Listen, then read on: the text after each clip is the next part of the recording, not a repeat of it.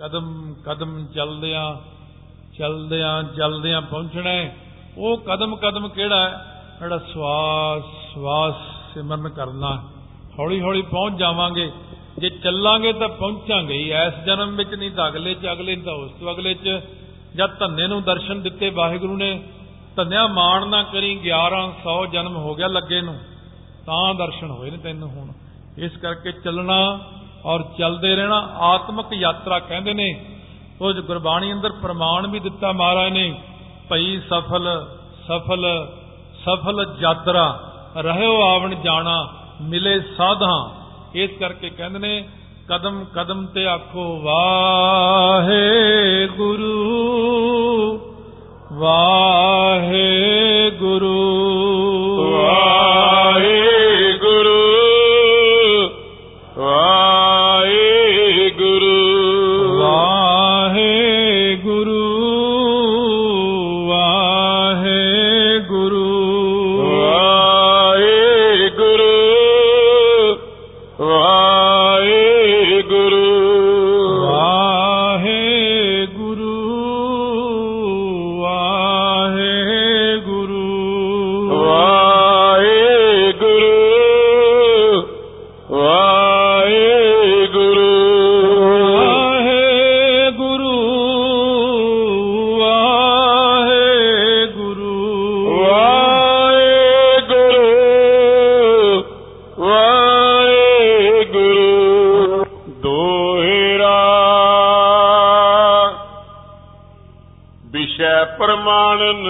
ਪ੍ਰਮਾਣਨ ਕੋ ਭਇਓ ਕਯੋ ਅਭਿਸ਼ੈ ਸਰੂਪ।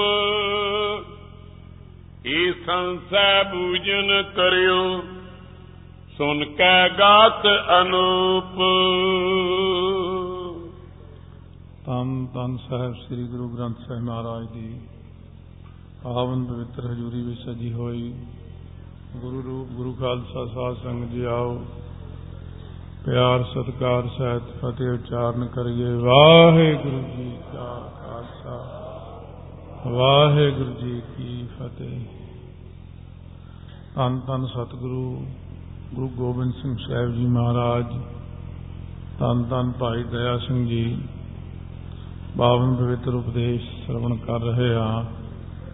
ਬ੍ਰਹਮ ਗਿਆਨ ਅਤੇ ਬ੍ਰਹਮ ਜੀਵ ਅਤੇ ਈਸ਼ਵਰ ਇਸ ਤਰ੍ਹਾਂ ਇਹਨਾਂ ਦੀ ਆਪਸ ਵਿੱਚ ਏਕਤਾ ਹੁੰਦੀ ਹੈ। ਸੋ ਹੁਣ ਅੱਗੇ ਹੋਰ ਪ੍ਰਸ਼ਨ ਕਰਦੇ ਹਨ। ਸੋ ਕਿ ਬ੍ਰਹਮ ਜੋ ਸੀ, ਉਹ ਤੁਸੀਂ ਕਹਿੰਦੇ ਸੀ ਕਿ ਵਿਸ਼ਿਆਂ ਦਾ ਪ੍ਰਮਾਣ ਨਹੀਂ ਹੈ। ਪ੍ਰਮਾਣਾਂ ਦੁਆਰਾ ਸਿੱਧ ਨਹੀਂ ਹੁੰਦਾ। ਨਾਲੇ ਤੁਸੀਂ 6 ਪ੍ਰਮਾਣ ਦੇ ਕੇ ਸਿੱਧ ਕਰ ਦਿੱਤਾ। ਇਹ ਸੰਸਾ ਪੈ ਗਿਆ ਮਨ 'ਚ ਕਿਰਪਾ ਕਰਕੇ ਇਹ ਸੰਸਾ ਸਾਡਾ ਦੂਰ ਕਰੋ। ਆਓ ਸ਼ਰਵਣ ਕਰਦੇ ਹਾਂ। ਪਿਆਰ, ਸਤਿਕਾਰ ਨਾਲ ਗੱਜ ਕੇ ਆਖੋ, ਸਤਨਾਮ ਸ੍ਰੀ ਵਾਹਿਗੁਰੂ ਸਾਹਿਬ ਜੀਓ। ਸਤਨਾਮ ਸ੍ਰੀ ਵਾਹਿਗੁਰੂ ਸਾਹਿਬ ਜੀਓ। ਦੋਹਿਰਾ, ਵਿਸ਼ੈ ਪ੍ਰਮਾਣਨ ਕੋ ਭਇਓ ਕਿਉ ਅਭਿਸ਼ੈ ਸਰੂਪ ਸੋ ਤੁਸੀਂ ਪਹਿਲਾਂ ਕਿਹਾ ਸੀ, ਭਾਈ ਦਇਆ ਸਿੰਘ ਨੂੰ ਖਾਲਸਾ ਜੀ ਨੇ ਬੇਨਤੀ ਕੀਤੀ ਹੈ ਕਿ ਤੁਸੀਂ ਕਹਿੰਦੇ ਸੀ ਇਹ ਵਿਸ਼ਾ ਹੈ। ਵਾਹਿਗੁਰੂ, ਅੱਖਾਂ ਦਾ ਵਿਸ਼ਾ ਨਹੀਂ, ਹੱਥਾਂ ਨਾਲ ਪਕੜਿਆ ਨਹੀਂ ਜਾਂਦਾ, ਉੱਥੇ ਤੱਕ ਕੋਈ ਜਾ ਨਹੀਂ ਸਕਦਾ, ਅਗੰਮ ਹੈ। ਇਸ ਤਰ੍ਹਾਂ ਉਹ ਵਿਸ਼ਿਆਂ ਦਾ ਭਾਵ ਜਿਹੜੇ ਅੱਖਾਂ ਦਾ ਵਿਸ਼ਾ ਨਹੀਂ, ਹੱਥਾਂ ਦਾ ਪਕੜਨ ਦਾ ਵਿਸ਼ਾ ਨਹੀਂ। ਹੁਣ ਤੁਸੀਂ ਪ੍ਰਮਾਣਾ ਰਾਹੀਂ ਸਿੱਧ ਕਰ ਦਿੱਤਾ ਹੈ ਕਿ ਉਹ ਪਰਮਾਤਮਾ, ਪ੍ਰਮਾਣਾ ਦਾ ਵਿਸ਼ਾ ਹੈ।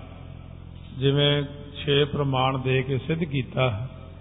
ਇਹ ਸਾਡੇ ਮਨ ਦਾ ਸ਼ੰਕਾ ਦੂਰ ਕਰੋ ਜੀ। ਏ ਸੰਸੈ ਬੂਝਣ ਕਰਿਓ। ਸੁਨ ਕੈ ਗਾਤ ਅਨੂਪ।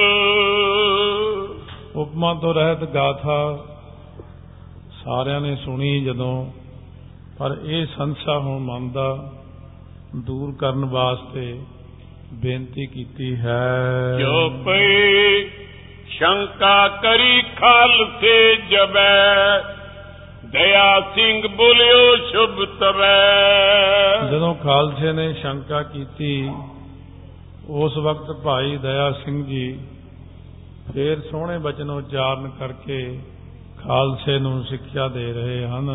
ਵਿਧੀ ਮੁਖ ਸਿੱਖ ਜਨਾਏਗੇ ਕਯੋ ਬ੍ਰਹਮ ਕੋ ਵਿਸ਼ੈ ਸੰਕੇਤ। ਬ੍ਰਹਮ ਦਾ ਜਿਹੜਾ ਵਿਸ਼ਾ ਸੰਕੇਤ ਇੱਥੇ ਕਹਿਣਾ ਕੀਤਾ ਹੈ ਕਿ ਬ੍ਰਹਮ ਆਤਮਾ ਦੇ ਸਰੂਪ ਨੂੰ ਤੁਸੀਂ ਪਿੱਛੇ ਜੋ ਕਹਿੰਦੇ ਸੀ ਪ੍ਰਮਾਣਾਂ ਦੇ ਵਿਸ਼ੇ ਕਿਹਾ ਤੇ ਹੁਣ ਜੋ ਕੁਝ ਤੁਸੀਂ ਕਿਹਾ, ਉਹ ਨਾਲ ਪ੍ਰਮਾਣ ਵੀ ਦੇ ਦਿੱਤੇ ਨੇ। ਪ੍ਰਮਾਣਾਂ ਦਾ ਵਿਸ਼ੇ ਵੀ ਹੋ ਗਿਆ ਹੈ। ਕਾਲਸੇ ਨੇ ਜਦੋਂ ਇਹ ਪੁੱਛਿਆ, ਤਾਂ ਹੁਣ ਇੱਕ ਦੋ ਪੱਖ ਹੁੰਦੇ ਨੇ, ਇੱਕ ਵਿਧੀ ਪੱਖ ਹੁੰਦਾ ਹੈ, ਇੱਕ ਨਖੇਦ ਪੱਖ ਹੁੰਦਾ ਹੈ। ਭਾਈ ਦਇਆ ਸਿੰਘ ਜੀ ਨੇ ਹੁਣ ਵਿਧੀ ਪੱਖ ਦੁਆਰਾ ਗੁਰਸਿੱਖਾਂ ਨੂੰ ਇਉਂ ਜਣਾਉਣਾ ਕੀਤਾ ਹੈ ਕਿ ਪ੍ਰਮਾਣਾਂ ਦਾ ਜੋ ਵਿਸ਼ਾ ਬ੍ਰਹਮ ਨਹੀਂ ਹੈ। ਨੀਤ ਨੀਤ ਕਰ ਨਖਿਦ ਪਛਾਨ ਤੋ ਪ੍ਰਮਾਨ ਕੋ ਵਿਸ਼ੈ ਨ ਜਾਣ ਨਖੇਦੀ ਪੱਖ ਦੁਆਰਾ ਕਹਿੰਦੇ ਨੇ ਨੇਤੀ ਨੇਤੀ ਕਰਕੇ ਜੋ ਪਛਾਣ ਕਰੀਏ ਤਾਂ ਬ੍ਰਹਮ ਆਤਮਾ ਨੂੰ ਪ੍ਰਮਾਣਾਂ ਦਾ ਜੋ ਵਿਸ਼ਾ ਨਾ ਜਾਣਨਾ ਕਰੋ ਕਿਉਂਕਿ ਬ੍ਰਹਮ ਆਤਮਾ ਜੋ ਹੈ ਉਹ ਪ੍ਰਮਾਣਾਂ ਦਾ ਵਿਸ਼ੇ ਨਹੀਂ ਹੈ। ਜਿਮਨੇ ਵਿਸ਼ੈ ਸੁਨੋ ਦੇ ਸ਼ਰੋਨ ਅਗੰਮ ਅਗੋਚਰ ਕਈਐ ਤੌਨ ਤੌਨ ਤੋਂ ਭਾਵ ਜਿਸ ਨੂੰ ਅਗੰਮ ਗੋਚਰ ਕਿਹਾ ਜਾਂਦਾ ਹੈ ਉਹ ਜਿਵੇਂ ਨਹੀਂ ਹੈ ਅਵਿਸ਼ੇ ਸੋ ਸੁਣਨਾ ਕਰੋ ਕਿ ਉਹ ਜੋ ਪ੍ਰਮਾਤਮਾ ਹੈ ਉਹ ਇਹਨਾਂ ਅੱਖਾਂ ਦਾ ਵਿਸ਼ਾ ਨਹੀਂ ਹੈ ਹੱਥਾਂ ਦਾ ਵਿਸ਼ਾ ਨਹੀਂ ਹੈ ਕੋਈ ਪਕੜ ਨਹੀਂ ਸਕਦਾ ਹੈ। ਇਹ ਹੁਣ ਸ਼ਰਵਣ ਕਰੋ। ਇੰਦਰੀ ਤੇ ਪਰਤਛ ਨ ਸੋਏ। ਪਰਤਛ ਪਰਮਾਨ ਅਭਿਸ਼ੈ ਹੋਏ। ਇੰਦਰੀਆਂ ਕਰਕੇ ਉਹ ਪ੍ਰਤੱਖ ਨਹੀਂ ਨਜ਼ਰ ਆਉਂਦਾ। ਇਸ ਕਰਕੇ ਉਹ ਪ੍ਰਤੱਖ ਪ੍ਰਮਾਣ ਦਾ ਵਿਸ਼ਾ ਨਹੀਂ ਹੈ। ਜਿਨ ਬ੍ਰਹਮ ਕੈ ਕੋਏ ਨਾ ਅਹੈ। ਜਥਾ ਤੂਮ ਇਮ ਜਾਨ ਅਦਵੈ ਏਕ ਆਤਮਾ ਮਾਨ। ਇਸ ਕਰਕੇ ਉਹ ਅਨੁਮਾਨ ਪ੍ਰਮਾਣ ਦੁਆਰਾ ਵੀ ਸਿੱਧ ਨਹੀਂ ਕੀਤਾ ਜਾ ਸਕਦਾ। ਇਸ ਕਰਕੇ ਉਹ ਵਾਹਿਗੁਰੂ ਜੋ ਹੈ ਅਦਵੈ ਹੈ। ਚੇਤਨ ਸਮ ਚੇਤਨ ਨ ਕੋਏ ਵਿਸ਼ੈ ਉਪਮਾਨ ਨ ਯਾਤੇ ਹੋਏ। ਉਹ ਇਸ ਕਰਕੇ ਵਿਸ਼ੇ ਉਪਮਾਨ ਦਾ ਵਿਸ਼ੇ ਵੀ ਨਹੀਂ। ਕਿਉਂ ਉਪਮਾ ਦਈਏ ਕਿਸੇ ਦੀ ਆਪਾਂ? ਕਿਉਂਕਿ ਚੇਤਨ ਦੇ ਬਰਾਬਰ ਹੋਰ ਕੋਈ ਚੇਤਨ ਨਹੀਂ ਹੈ। ਇਸ ਕਰਕੇ ਆਪਾਂ ਇਹ ਵੀ ਨਹੀਂ ਕਹਿ ਸਕਦੇ ਕਿ ਉਹਦੇ ਬਰਾਬਰ ਹੋਰ ਕੋਈ ਚੇਤਨ ਹੈ। ਕਾਰਣ ਕਾਰਜ ਭੇਦ ਨ ਅਹੈ ਅਰਥਾਪਤੀ ਵਿਸ਼ੈ ਨ ਲਹੈ। ਕਿਉਂਕਿ ਉਹਦੇ ਵਿੱਚ ਨਾ ਤਾਂ ਕਾਰਨ ਤੇ ਕਾਰਜ ਦਾ ਭੇਦ ਹੀ ਹੈ। ਅਰਥਾਪਤੀ ਪ੍ਰਮਾਣ ਵਿੱਚ ਇਹ ਦੇਖਿਆ ਸੀ ਆਪਾਂ ਨੇ। ਇਸ ਕਰਕੇ ਕਹਿੰਦੇ ਅਰਥਾਪਤੀ ਦਾ ਵਿਸ਼ੇ ਵੀ ਨਹੀਂ ਹੈ, ਕਿਉਂਕਿ ਉਹਦੇ ਵਿੱਚ ਨਾ ਤਾਂ ਕਾਰਨ ਹੈ, ਨਾ ਕਾਰਜ ਹੈ। ਇਹ ਬ੍ਰਹਮ ਗਿਆਨ ਵਿੱਚ ਜਾ ਕੇ ਅਵਸਥਾ ਬਣੀ ਸੀ ਇੱਕ ਵਾਰ ਪਿੱਛੇ ਜੇ। ਕਥਾ ਸੁਣਦਿਆਂ ਸੁਣਦਿਆਂ ਇਹ ਪ੍ਰਸੰਗ ਆਇਆ ਸੀ ਕਿ ਬ੍ਰਹਮ ਗਿਆਨੀ ਦੇ ਅੰਦਰੋਂ ਇਹ ਚੀਜ਼ਾਂ ਆਪਣੇ ਆਪ ਮੁੱਕ ਜਾਂਦੀਆਂ ਨੇ। ਕਾਰਨ ਅਤੇ ਕਾਰਜ ਵੀ ਮੁੱਕ ਜਾਂਦੇ ਹਨ। ਮਨ ਬਾਣੀ ਕੋ ਵਿਸ਼ੈ ਨ ਜੋਏ ਸ਼ਬਦ ਐਤੇ ਜਗ ਵਿਸ਼ੈ ਨ ਹੋਏ। ਸੋ ਜੋ ਮਨ ਬਾਣੀ ਦਾ ਵਿਸ਼ਾ ਵੀ ਨਹੀਂ ਹੈ ਜਿਵੇਂ ਆਈ ਤੇਜਕ ਦੁਆਰਾ ਪ੍ਰਮਾਣ ਦਿੱਤਾ ਸੀ ਉਹ ਵਿਸ਼ਾ ਵੀ ਇਹਦਾ ਬਣਦਾ ਨਹੀਂ ਹੈ। ਦੇਸ਼ ਕਾਲ ਨੈ ਵਸਤ ਪਰਛਿਨ ਏਕ ਆਤਮਾ ਆਨੰਦ ਆਭਿੰਨ। ਦੇਸ਼, ਕਾਲ ਤੇ ਵਸਤੂ ਕਰਕੇ ਉਹ ਕੱਟਿਆ ਨਹੀਂ ਜਾਂਦਾ। ਕੋਈ ਉਹਦਾ ਦੇਸ਼ ਨਹੀਂ ਹੈ, ਕੋਈ ਉਹਦਾ ਕਾਲ ਜੋ ਸਮਾਂ ਨਹੀਂ ਹੈ, ਉਹਦੇ ਵਿੱਚ ਵਸਤੂ ਨਹੀਂ ਹੈ। ਇਹ ਤਿੰਨਾਂ ਦੀ ਵਿਆਖਿਆ ਜਪਜੀ ਸਾਹਿਬ ਦੇ ਅਰਥਾਂ ਵਿੱਚ ਹੈ। ਕਿਉਂਕਿ ਉਹਦਾ ਫਿਰ ਵਿਸਤਾਰ ਬਹੁਤ ਵੱਡਾ ਹੋ ਜਾਂਦਾ ਹੈ। ਇਸ ਕਰਕੇ ਉਹ ਦੇਸ਼, ਕਾਲ, ਵਸਤੂ ਤੋਂ ਰਹਿਤ ਇੰਨਾ ਹੀ ਪ੍ਰਮਾਣ ਬਹੁਤ ਹੈ। ਉਹ ਵਾਹਿਗੁਰੂ ਏਕ ਆਤਮਾ ਆਨੰਦ ਅਭਿੰਨ ਸਾਰਿਆਂ ਨਾਲੋਂ ਵੱਖਰਾ ਅਤੇ ਇੱਕ ਆਤਮਾ ਰੂਪ ਅਭਿੰਨ ਰੂਪ ਆਨੰਦ ਸਰੂਪ ਹੈ। ਦੇਸ਼ ਨਹੀਂ ਐਸੋ ਕਿਤ ਲਹੋ ਚੇਤਨ ਬ੍ਰਹਮ ਨਹੀਂ ਜੇ ਕਹੋ। ਹੁਣ ਤਾਂ ਇਹ ਜਾਂ ਕੋਈ ਦਾਨ ਨਹੀਂ ਹੈ ਕੋਈ ਦੇਸ਼ ਨਹੀਂ ਹੈ ਜਿੱਥੇ ਕਹੀਏ ਕਿ ਬ੍ਰਾਹਮਣ ਹੈ ਨਹੀਂ। ਇਸ ਕਰਕੇ ਗੱਲ ਵੀ ਸਿੱਧ ਨਹੀਂ ਹੁੰਦੀ। ਉਹਨੂੰ ਆਪਾਂ ਦੇਸ਼ ਦੁਆਰਾ ਸਿੱਧ ਨਹੀਂ ਕਰ ਸਕਦੇ ਉਹ ਸਰਵ ਵਿਆਪਕ ਹੈ। ਸਕਲ ਦੇਸ਼ ਮੈਂ ਪੂਰਨ ਪਿਖੀਏ ਦੇਸ਼ ਪਰਛੇਦ ਨਿਆਂ ਤੇ ਲਖੀਏ। ਸਾਰਿਆਂ ਦੇਸ਼ਾਂ ਵਿੱਚ ਉਹ ਪੂਰਨ ਦੇਖਿਆ ਜਾਂਦਾ ਹੈ। ਇਸ ਕਰਕੇ ਆਪਾਂ ਉਹਨੂੰ ਕਿਸੇ ਦੇਸ਼ ਰਾਹੀਂ ਜਾਂ ਉਹਦੇ ਵਿੱਚ ਕੋਈ ਦੇਸ਼ ਹੈ ਜਾਂ ਦੇਸ਼ ਰਾਹੀਂ ਉਹਨੂੰ ਸਿੱਧ ਕਰਨ ਦਾ ਯਤਨ ਕਰੀਏ ਕਿ ਫਲਾਣੇ ਥਾਂ ਹੀ ਹੈ। ਐਉਂ ਨਹੀਂ ਹੈ, ਵਿਆਪਕ ਹੈ। ਜਿਵੇਂ ਕਿ ਦੱਖਣ ਦੇਸ਼ ਹਰੀ ਕਾ ਬਾਸਾ ਕਬੀਰ ਜੀ ਕਹਿੰਦੇ ਨੇ, ਹਿੰਦੂ ਕਹਿੰਦੇ ਦੱਖਣ ਦੇਸ਼ ਹਰੀ ਕਾ ਬਾਸਾ ਪੱਛਮ ਅੱਲੇ ਮੁਕੰਮ। ਕਹਿੰਦੇ ਪੱਛਮ 'ਚ ਰੱਬ ਰਹਿੰਦਾ ਹੈ, ਉਹ ਕਹਿੰਦੇ ਦੱਖਣ 'ਚ ਰਹਿੰਦਾ ਹੈ। ਕਬੀਰ ਜੀ ਕਹਿੰਦੇ ਅਵਰ ਮੁਲਕ ਕਿਸ ਕੇਰਾ? ਉਹ ਬਾਕੀ ਜਿਹੜੇ ਉੱਤਰ ਦਿਸ਼ਾ ਤੇ ਜਿਹੜੀਆਂ ਬਾਕੀ ਪੂਰਬ ਦਿਸ਼ਾ ਹੈ, ਅਸਮਾਨ ਹੈ ਪਤਾਲ ਹੈ ਹੋਰ ਹੈ ਹੋਰ ਹੈ ਸਭ ਕੁਝ ਉਥੇ ਨਹੀਂ ਹੈ ਪ੍ਰਮਾਤਮਾ। ਤੁਸੀਂ ਸਾਰਿਆਂ ਨੇ ਦਿਸ਼ਾਵਾਂ ਵਿੱਚ ਮੰਨ ਲਿਆ ਵਾਹਿਗੁਰੂ ਨੂੰ। ਇਸ ਕਰਕੇ ਵਾਹਿਗੁਰੂ ਸਰਬ ਵਿਆਪਕ ਹੈ। ਭੂਤ ਭਵਿੱਖਤ ਅਰ ਵਰਤਮਾਨ ਬ੍ਰਹਮ ਆਤਮਾ ਏਕ ਸਮਾਨ। ਭੂਤ ਭਵਿੱਖਤ ਤੇ ਵਰਤਮਾਨ ਬ੍ਰਹਮ ਆਤਮਾ ਇੱਕ ਸਮਾਨ ਹੈ। ਉਹਦੇ ਵਿੱਚ ਇਹ ਨਹੀਂ ਜਿਵੇਂ ਆਪਣੇ ਵਿੱਚ ਹੈ। ਉਹ ਪ੍ਰਮਾਣ ਰਾਹੀਂ ਸਿੱਧ ਹੋਣਾ ਹੈ। ਜਿਵੇਂ ਆਪਣਾ 100 ਸਾਲ, ਸੋ ਇੰਦਰ ਦਾ ਇੱਕ ਦਿਨ ਆਪਣਾ 100 ਸਾਲ ਫੇਰ ਲੰਘ ਜੇ, ਇੰਦਰ ਦੀ ਇੱਕ ਰਾਤ। ਇਸੇ ਤਰ੍ਹਾਂ ਇੰਦਰ ਦਾ 100 ਸਾਲ, ਬ੍ਰਹਮਾ ਦਾ ਇੱਕ ਦਿਨ। ਇਸੇ ਤਰ੍ਹਾਂ ਹੀ ਬ੍ਰਹਮਾ ਦਾ ਫੇਰ ਹਜ਼ਾਰ ਸਾਲ, ਫਿਰ ਵਿਸ਼ਨੂੰ ਦਾ ਇੱਕ ਦਿਨ। ਫਿਰ ਉਹਦਾ ਸਾਲ, ਫਿਰ ਸ਼ਿਵ ਜੀ ਦਾ ਦਿਨ। ਐਉਂ ਕਰਦਿਆਂ ਕਰਦਿਆਂ ਸ਼ਿਵ ਜੀ ਦੀ ਉਮਰ ਸਭ ਤੋਂ ਲੰਮੀ ਮੰਨੀ ਹੈ।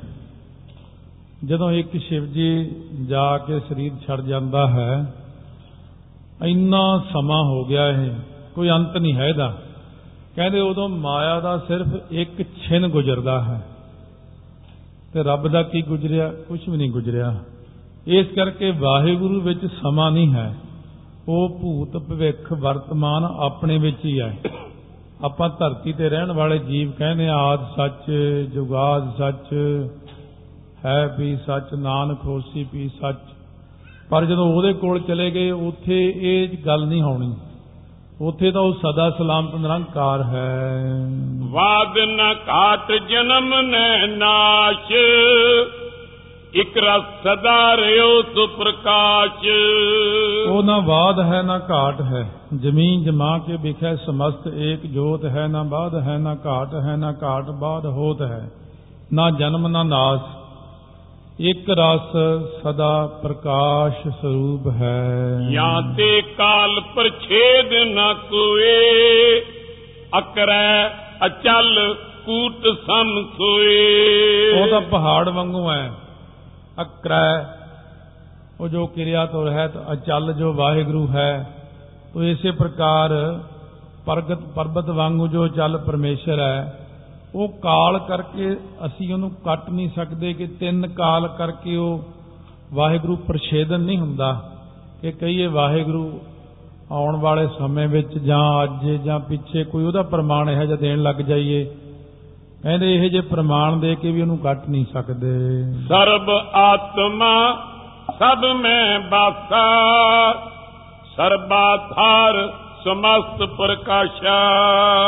ਉਹ ਤਾਂ ਸਾਰਿਆਂ ਦਾ ਹੀ ਆਤਮਾ ਰੂਪ ਹੈ ਸਾਰਿਆਂ ਵਿੱਚ ਹੀ ਵਾਸਾ ਹੈ ਸਾਰਿਆਂ ਦਾ ਆਸਰਾ ਹੈ ਸਾਰਿਆਂ ਨੂੰ ਪ੍ਰਕਾਸ਼ ਦੇਣ ਵਾਲਾ ਹੈ। ਜਾਂ ਤੇ ਵਸਤ ਪ੍ਰਛੇਦ ਨ ਕੋਏ। ਤੀਨੋਂ ਤੇ ਪਰਛਿਨ ਨ ਹੋਏ। ਤਾਂ ਤੇ ਉਹ ਵਸਤੂ ਕਰਕੇ ਕੱਟਿਆ ਨਹੀਂ ਜਾ ਸਕਦਾ ਪ੍ਰਛੇਦਨ ਨਹੀਂ ਹੋ ਸਕਦਾ। ਇਸ ਕਰਕੇ ਤਿੰਨਾਂ ਤੋਂ ਵੱਖਰਾ ਹੈ ਵਾਹਿਗੁਰੂ ਭਾਵ ਦੇਸ਼ ਕਾਲ ਵਸਤੂ ਤੋਂ। ਦੇ ਇਹਨਾਂ ਦੇ ਭੇਦ ਤੋਂ ਰਹਿਤ ਹੈ। ਦੋਹੇਰਾ ਆਸ਼ਰੈ ਵਿਖੈ ਅਗਿਆਨ ਕੋ। ਹੋਤ ਬ੍ਰਹਮ ਹੀ ਏਕ। ਤੋ ਹੁਣ ਫਰਮਾਉਂਦੇ ਨੇ ਕਿ ਜਿਵੇਂ ਉਹ ਦੇਸ਼ ਕਾਲ ਵਸਤੂ ਕਰਕੇ ਪ੍ਰਛਿੰਨ ਹੈ ਟਕਿਆ ਹੋਇਆ, ਇਸੇ ਪ੍ਰਕਾਰ ਉਹਨੂੰ ਸਿੱਧ ਨਹੀਂ ਕਰ ਸਕਦਾ ਕੋਈ ਦੇਸ਼ ਕਾਲ ਵਸਤੂ ਵਿੱਚ। ਹੁਣ ਇੱਕ ਅਜੀਬ ਜਿਹਾ ਬਚਨ ਦੱਸਦੇ ਨੇ, ਕਹਿੰਦੇ ਜਿਹੜਾ ਅਗਿਆਨ ਹੈ ਨਾ, ਆਪਾਂ ਨੂੰ ਹੁੰਦਾ, ਅਗਿਆਨ ਦਾ ਆਸਰਾ ਵੀ ਉਹ ਆਪ ਹੀ ਹੈ। ਉਹਦੇ ਆਸਰੇ ਹੀ ਗਿਆਨ ਪੈਦਾ ਹੁੰਦਾ ਆਪਣੇ ਅੰਦਰ। ਨਮੋ ਅੰਧਕਾਰੇ ਨਮੋ ਤੇਜ ਤੇਜੇ। ਇਸ ਕਰਕੇ ਉਹ ਵਾਹਿਗੁਰੂ ਅਗਿਆਨ ਦਾ ਆਸਰਾ ਹੈ। ਸੁਨੀਐ ਜੁਤ ਦ੍ਰਿਸ਼ਟਾਂਤ ਕੇ ਕੀਜੈ ਬੋਰ ਬਬੇਕ ਕਹਿੰਦੇ ਪ੍ਰਮਾਣ ਦੇ ਕੇ ਦੱਸਦਾ ਤੁਹਾਨੂੰ ਅਗਿਆਨ ਦਾ ਆਸਰਾ ਵਾਹਿਗੁਰੂ ਕਿਵੇਂ ਹੋ ਗਿਆ?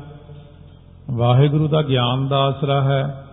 ਕਹਿੰਦੇ ਮੈਂ ਤੁਹਾਨੂੰ ਪ੍ਰਮਾਣ ਦਿੰਦਾ ਤੁਸੀਂ ਆਪੇ ਸਮਝ ਜਾਓਗੇ। ਇਸ ਤਰ੍ਹਾਂ ਫਿਰ ਤੁਸੀਂ ਭਾਵੇਂ ਵਿਚਾਰ ਕਰ ਲੈਣਾ। ਚੋਪੇ ਜਿਮ ਕੋ ਛਟਕੇ ਵਿੱਚ ਅੰਧੇਰਾ ਛਾਦਨ ਕੀਨਸ ਪਰੈ ਨਹਿਰਾ ਜਿਵੇਂ ਆਪਾਂ ਇੱਕ ਕੋਠੇ ਵਿੱਚ ਵੜ ਜਾਈਏ ਇੱਕ ਕਮਰਾ ਐਸਾ ਹੋਵੇ ਚਾਰੇ ਪਾਸਿਓਂ ਬੰਦ ਹੋਵੇ ਉਹਦੇ ਵਿੱਚ ਹਨੇਰਾ ਹੀ ਹਨੇਰਾ ਹੋਵੇ। ਕੋਸ਼ਟ ਕਰਿਓ ਵਿਖੈ ਤਮ ਹੋਏ। ਦਿਖਬੇ ਮੈਨੇ ਆਵਤ ਸੋਏ। ਕੋਠੇ ਕਰਕੇ ਹੀ ਕੋਠਾ ਨਹੀਂ ਦਿਖਦਾ, ਕਿਉਂਕਿ ਚਾਰੇ ਪਾਸੇ ਤਾਂ ਬਾਹਰ ਚਾਨਣਾ ਹੈ। ਪਰ ਆਪਾਂ ਤਾਂ ਰੋਸ਼ਨਦਾਨ ਵੀ ਬੰਦ, ਦਰਵਾਜ਼ਾ ਵੀ ਬੰਦ, ਕੋਠੇ ਨੇ, ਕੋਠੇ ਨੂੰ ਹੀ ਬੰਦ ਕਰ ਲਿਆ। ਕੋਠੇ ਨੇ ਆਪਣਾ ਵਿਸ਼ਾ ਹੀ ਬੰਦ ਕਰ ਦਿੱਤਾ। ਭਾਵ ਕੋਠੇ ਦੇ ਹਨੇਰੇ ਵਿੱਚ ਖੜੋਤਿਆਂ ਕੋਠਾ ਨਜ਼ਰ ਨਹੀਂ ਆਉਂਦਾ ਆਪਾਂ ਨੂੰ। ਇਹ ਕੀ ਹੋ ਗਿਆ? ਹਰ ਕੋਸ਼ਟ ਹੀ ਆਸ਼ਰੈ ਤਮ ਕੋ ਇਮਹੀ ਜਾਨੋ ਰੂਪ ਬ੍ਰਹਮ ਕੋ। ਕਿਉਂਕਿ ਕਹਿੰਦੇ ਉਹ ਜਿਹੜਾ ਕੋਠਾ ਹੈ ਉਹੀ ਹਨੇਰੇ ਦਾ ਆਸਰਾ ਬਣ ਗਿਆ। ਕੋਠੇ ਕਰਕੇ ਹੀ ਹਨੇਰਾ ਹੋ ਗਿਆ। ਇਸੇ ਪ੍ਰਕਾਰ ਬ੍ਰਹਮ ਕਰਕੇ ਹੀ ਹਨੇਰਾ ਹੋ ਜਾਂਦਾ ਆਪਣੇ ਅੰਦਰ। ਬ੍ਰਹਮ ਕਰਕੇ ਹੀ ਚਾਨਣ ਹੋ ਜਾਂਦਾ ਆਪਣੇ ਅੰਦਰ। ਜਿਵੇਂ ਹਨੇਰੇ ਦਾ ਆਸਰਾ ਕੋਠਾ ਇਸੇ ਪ੍ਰਕਾਰ ਅਗਿਆਨ ਦਾ ਆਸਰਾ ਆਪ ਹੀ ਹੈ। ਆਪ ਹੀ ਸਾਨੂੰ ਅਗਿਆਨ ਦਾ ਹਨੇਰਾ ਪਾਉਣ ਵਾਲਾ ਹੈ। ਆਪ ਹੀ ਸਾਨੂੰ ਚਾਨਣ ਕਰਨ ਵਾਲਾ ਹੈ। ਦੋਨੋਂ ਕਰਮ ਆਪ ਹੀ ਕਰਦੇ ਨੇ। ਇਸ ਤੇ ਹੀ ਉਪਜਿਓ ਅਗਿਆਨ ਜਾਂ ਤੇ ਐ ਆਸਰੋ ਜਾਨ। ਉਹਦੇ ਤੋਂ ਹੀ ਅਗਿਆਨ ਪ੍ਰਗਟ ਹੋਇਆ ਹੈ। ਇਸ ਕਰਕੇ ਅਗਿਆਨ ਦਾ ਆਸਰਾ ਵਾਹਿਗੁਰੂ ਨੂੰ ਜਾਣੋ, ਦੀਵੇ ਦੇ ਥੱਲੇ ਹਨੇਰਾ, ਨਾਲੇ ਦੀਵਾ ਚਾਨਣ ਕਰਦਾ। ਫਿਰ ਦੀਵੇ ਥੱਲੇ ਹਨੇਰਾ ਕਿਉਂ ਹੋ ਗਿਆ? ਜੇ ਇਹਦੇ ਨਾਲੋਂ ਤਾਂ ਦੀਵਾ ਬੰਦ ਕਰ ਦਈਏ ਸਮਕਾ, ਦੀਵੇ ਥੱਲੇ ਚਾਨਣ ਹੋ ਜਾਂਦਾ। ਇਸ ਕਰਕੇ ਜਿਵੇਂ ਦੀਵੇ ਦੇ ਥੱਲੇ ਹਨੇਰਾ ਹੈ, ਉਹਦੀ ਬੱਤੀ ਬਾਲ ਦਈਏ, ਚਾਰੇ ਪਾਸੇ ਪ੍ਰਕਾਸ਼ ਹੈ, ਪਰ ਨਾਲ ਹਨੇਰਾ। ਇਸੇ ਤਰ੍ਹਾਂ ਹੀ ਵਾਹਿਗੁਰੂ ਕਰਕੇ ਹੀ ਅਗਿਆਨ ਹੈ, ਵਾਹਿਗੁਰੂ ਕਰਕੇ ਹੀ ਗਿਆਨ ਹੈ। ਜੇ ਵਾਹਿਗੁਰੂ ਨੂੰ ਭੁੱਲ ਜਾਓ ਭਾਈ, ਤਾਂ ਤਾਂ ਅਗਿਆਨ ਹੈ। ਜੇ ਉਹਨੂੰ ਯਾਦ ਕਰ ਲਓ, ਤਾਂ ਗਿਆਨ ਹੈ। ਜੇ ਆਖੋ, ਸਤਨਾਮ ਸ੍ਰੀ ਵਾਹਿਗੁਰੂ ਸਾਹਿਬ ਜੀਓ ਸਤਨਾਮ ਸ੍ਰੀ ਵਾਹਿਗੁਰੂ। ਜੇ ਯਾਦ ਕਰੀ ਜਾਓ ਤਾਂ ਗਿਆਨ ਹੈ। ਨਾ ਯਾਦ ਕਰੋ ਤਾਂ ਅਗਿਆਨ ਹੈ। ਬ੍ਰਹਮ ਕੋ ਲਖਨ ਦੇਤ ਨੈ ਸੋਏ ਜਾਂ ਤੇ ਵਿਸ਼ੈ ਬ੍ਰਹਮ ਹੀ ਹੋਏ। ਜਿਵੇਂ ਆਪਾਂ ਕੋਠੇ ਦੇ ਵਿੱਚ ਬੰਦ ਹੋ ਗਏ ਲਾਈਟ ਜਲੀ ਗਈ ਮੱਸਿਆ ਦੀ ਧੁੱਪ ਰਾਤ ਅੰਦਰ ਹੱਥ ਨੂੰ ਹੱਥ ਨਹੀਂ ਦਿਖਦਾ। ਇਹਦੇ ਨਾਲੋਂ ਤਾਂ ਮਾੜਾ ਜਿਹਾ ਬਾਹਰ ਚਲੇ ਜਾਈਏ ਥੋੜਾ ਥੋੜਾ ਦਿਖਦਾ ਹੁੰਦਾ ਹੈ। ਕਿਉਂਕਿ ਤਾਰਿਆਂ ਦੀ ਛਾਵੇਂ ਕਹਿੰਦੇ ਤਾਰਿਆਂ ਦੇ ਚਾਨਣ ਕਰਕੇ ਦਿਖਦਾ। ਮਾੜਾ ਮਾੜਾ ਦਿਖਦਾ ਪਰ ਕੋਠਾ ਹੀ ਆਪਣੇ ਅਗਿਆਨ ਵਿੱਚ ਲੈ ਕੇ ਆਪਾਂ ਨੂੰ ਬਹਿ ਗਿਆ। ਕੋਠੇ ਦੇ ਆਸਰੇ ਕਰਕੇ ਅਗਿਆਨ ਛਾ ਗਿਆ, ਆਪਣੇ ਅੰਦਰ ਕੋਠਾ ਨਜ਼ਰ ਨਹੀਂ ਆਉਂਦਾ। ਇਸੇ ਤਰ੍ਹਾਂ ਬ੍ਰਹਮ ਦੇ ਆਸਰੇ ਹੀ ਅਗਿਆਨ ਪੈਦਾ ਹੋ ਗਿਆ ਤੇ ਬ੍ਰਹਮ ਨਜ਼ਰ ਨਹੀਂ ਆਉਂਦਾ ਆਪਾਂ ਨੂੰ। ਸੋ ਇਸੇ ਤਰ੍ਹਾਂ ਜਿਵੇਂ ਅੱਖਾਂ ਜਿਹੜੀਆਂ ਨੇ, ਅੱਖਾਂ ਦੇਖੋ ਸਾਰੇ ਜਗਤ ਨੂੰ ਦੇਖ ਸਕਦੀਆਂ ਨੇ, ਪਰ ਆਪਣੇ ਆਪ ਨੂੰ ਨਹੀਂ ਦੇਖ ਸਕਦੀਆਂ ਇਹ। ਇਹੀ ਤਾਂ ਬ੍ਰਹਮ ਹੈ। ਇਸੇ ਪ੍ਰਕਾਰ ਤਾਂ ਇਹਦਾ ਨਾਮ ਹੀ ਅਗਿਆਨ ਹੈ। ਮੈਂ ਆਪਣੇ ਆਪ ਕਿਵੇਂ ਦੇਖਾਂ? ਉਹ ਆਪਣਾ ਆਪ ਪਿੱਛੇ ਸਾਰਾ ਦਿਖਾਇਆ ਆਪਾਂ ਨੂੰ। ਕਿਵੇਂ ਕਿਵੇਂ ਅੰਦਰ ਸਾਡੇ ਕੀ ਕੀ ਸਿਸਟਮ ਚੱਲਦਾ ਹੈ। ਦ્વੈ ਸ਼ਕਤੀ ਧਾਰਤ ਅਗਿਆਨ ਇੱਕ ਆਵਰਨ ਵਿਖੇ ਪੈ ਆਨ। ਹੁਣ ਕਹਿੰਦੇ ਨੇ ਇਹ ਅਗਿਆਨ ਜਿਹੜਾ ਹੈ ਦੋ ਸ਼ਕਤੀਆਂ ਧਾਰਨ ਕਰਦਾ ਹੈ। ਇੱਕ ਆਵਰਨ ਸ਼ਕਤੀ ਇੱਕ ਵਿਖੇਪ ਸ਼ਕਤੀ। ਇਹ ਇਹਨਾਂ ਨੂੰ ਆਪਾਂ ਮੈਲਾਂ ਗਿਣਦੇ ਹੁੰਦੇ ਆਮ ਤੌਰ ਤੇ। ਜਨਮ ਜਨਮ ਕੀ, ਮਨ ਕੋ ਮਲ ਲਾਗੀ, ਕਾਲਾ ਹੋਆ, ਸਿਆਹੋ। ਆਮ ਤੌਰ ਤੇ ਕਥਾ 'ਚ ਇਹਨਾਂ ਚੀਜ਼ਾਂ ਦਾ ਵਿਖਿਆਨ ਹੁੰਦਾ ਹੁੰਦਾ ਹੈ। ਮਲ, ਵਿਖੇਪ ਆਵਰਨ ਇਹਨਾਂ ਦਾ ਜ਼ਿਕਰ ਕਰਦੇ ਨੇ ਕਿ ਅਗਿਆਨ ਨੇ ਇੱਥੇ ਦੋ ਰੂਪ ਧਾਰਨ ਕੀਤੇ ਨੇ, ਵਿਖੇਪਤਾ ਤੇ ਆਵਰਨਤਾ।